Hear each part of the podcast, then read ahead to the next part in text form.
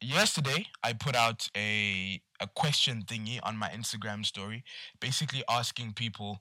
I, I, I let you guys know on Instagram that I wanted to do a Q&A episode. Got some questions back. So I'm going to I'm going to do it two different ways. I'm going to group some of them into an actual like one podcast and put like a bunch of questions in one podcast and then i'm gonna take like a couple and make full like episodes from that so this is one of the episodes that i'm gonna be doing with the questions get cozy i hope you enjoy Think about that. Everybody think about this. It's something new and oh, you think you're better now because you're copying. I'll be very honest with you. I think I just wanted to dive deep into something that a lot of people have been. Have been,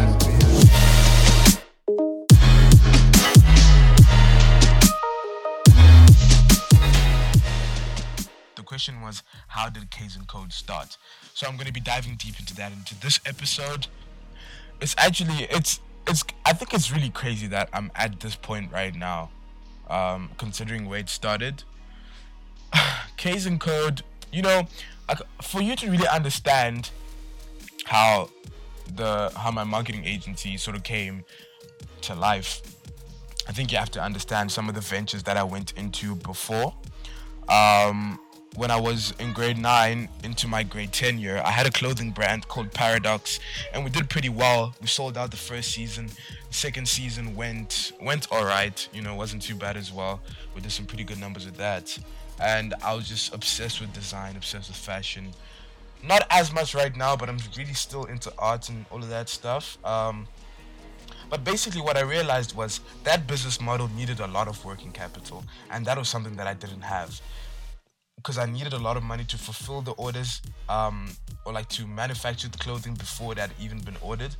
Uh, and you know, so like it wasn't working. I didn't have enough money, so I decided let me pause that and let me go into a different venture, and that will eventually feed into, um, you know, into Paradox. So in doing that, I lost interest in actually pursuing fashion, which I think is a good thing because I experimented enough, you know, failed enough, uh, and then got to a point where I was able to realize like okay I like it but maybe I, I love doing this thing as a consumer. I don't think I'm really the producer type person of it. Um, so that led me into like doing a bunch of things had a bunch of side hustles was always working for like a little extra buck always trying to get like to do something for people and stuff like that. Going into my grade 11 year um, you know it was I didn't have that was like one of the years in high school where I wasn't running a business or any sort of like venture, but I was doing a lot of like side hustles and like working um like producing music and like making money from beats and like mixing and mastering, trying to get a lot of money from that. And that was going well. I still produce to this day. It was like I'm deeply, deeply invested into that. That's something that I love with my soul. And then I'm like, okay, I want I want like a model. I want like something where I have a retainer where I'm getting my money on a monthly basis, and I want to make cash. So what I did was, okay, prior to that, I had learned how to code. Literally, guys, like on YouTube. I literally went on YouTube. I learned how to code. Learned how to code in languages like Python. Um, I learned a little bit of SQL. Um, learned quite a lot of HTML, and that feeds into what I'm about to say right now, which is I started designing websites for people at a monthly cost. So basically, what I did was I designed the website. You pay me. I designed the website. I maintain it, and then just to have a little edge over everybody else doing what I was doing, I said, no, I'll give you data analytics as to how you can grow website and get more like your website and get more people um coming through um as traffic, which leads into what I'm doing right now. And then I got really bored, to be honest. I got extremely, extremely, extremely bored. I was like, nah, I'm not gonna spend the rest of my life coding websites or like the next five years or something. This is whack. I need to find something else to do. So I still, I still have, I think, just a few clients, um, um, that I have like websites that I'm maintaining for. But like the majority of my client base right now at Kaizen Code is people that I'm doing marketing for and helping them sell through their correct channels. So now coming to, into how Kaizen Code actually started. It was the website thingy, right? Got really bored of that. It was also like client, by the way, client services businesses like are shit. You really have to know what you're trying to do and like why I'm doing it. Like I am having I have a marketing agency right now simply because I will be the president of Zimbabwe one day and I don't think anybody else is going to do a better job of running my presidential campaign than me. So that's one of the things that I'm going to have going on. Um, so anyway, I started the client service business, which is websites, got bored, and then I was like, okay, it was a piece of content from Gary Vee, right? First of all, you know, just like everybody else, I was like, oh, okay, he's probably just one of those other motivational speakers. And I was like, nah, they, like this guy is speaking from too much wisdom. There has to be something else there. So I did a lot of research into him, realized he's a CEO for a $200 million business. So him speaking and making content is just like a manifestation of all the things that he's doing. And I was like, this is really, really rare. Somebody who's giving out content about business and strategies and just life in general at scale. At scale. Probably the only person like really doing this and it's for free. So I was like, okay, I think I'm I'm good at this. Like at school I'm the jokester. Um, we can sit around in a group of people, make people laugh. I'm good at communicating. I'm really good at getting and understanding in conversations the things that a person is saying beneath what they're actually talking about, if you know what I mean. And I've just once I broke into like my extremely like like like supersonic confidence zone, I've always been like really good at comms and like communications and like speaking to people. And I thought I'd be good at selling as well because I'd proven that in the past. So I decided I decided to start a marketing agency. For those reasons, the presidency, being good at comms, and also just pure passion. And also the belief that a lot of these companies are big and slow.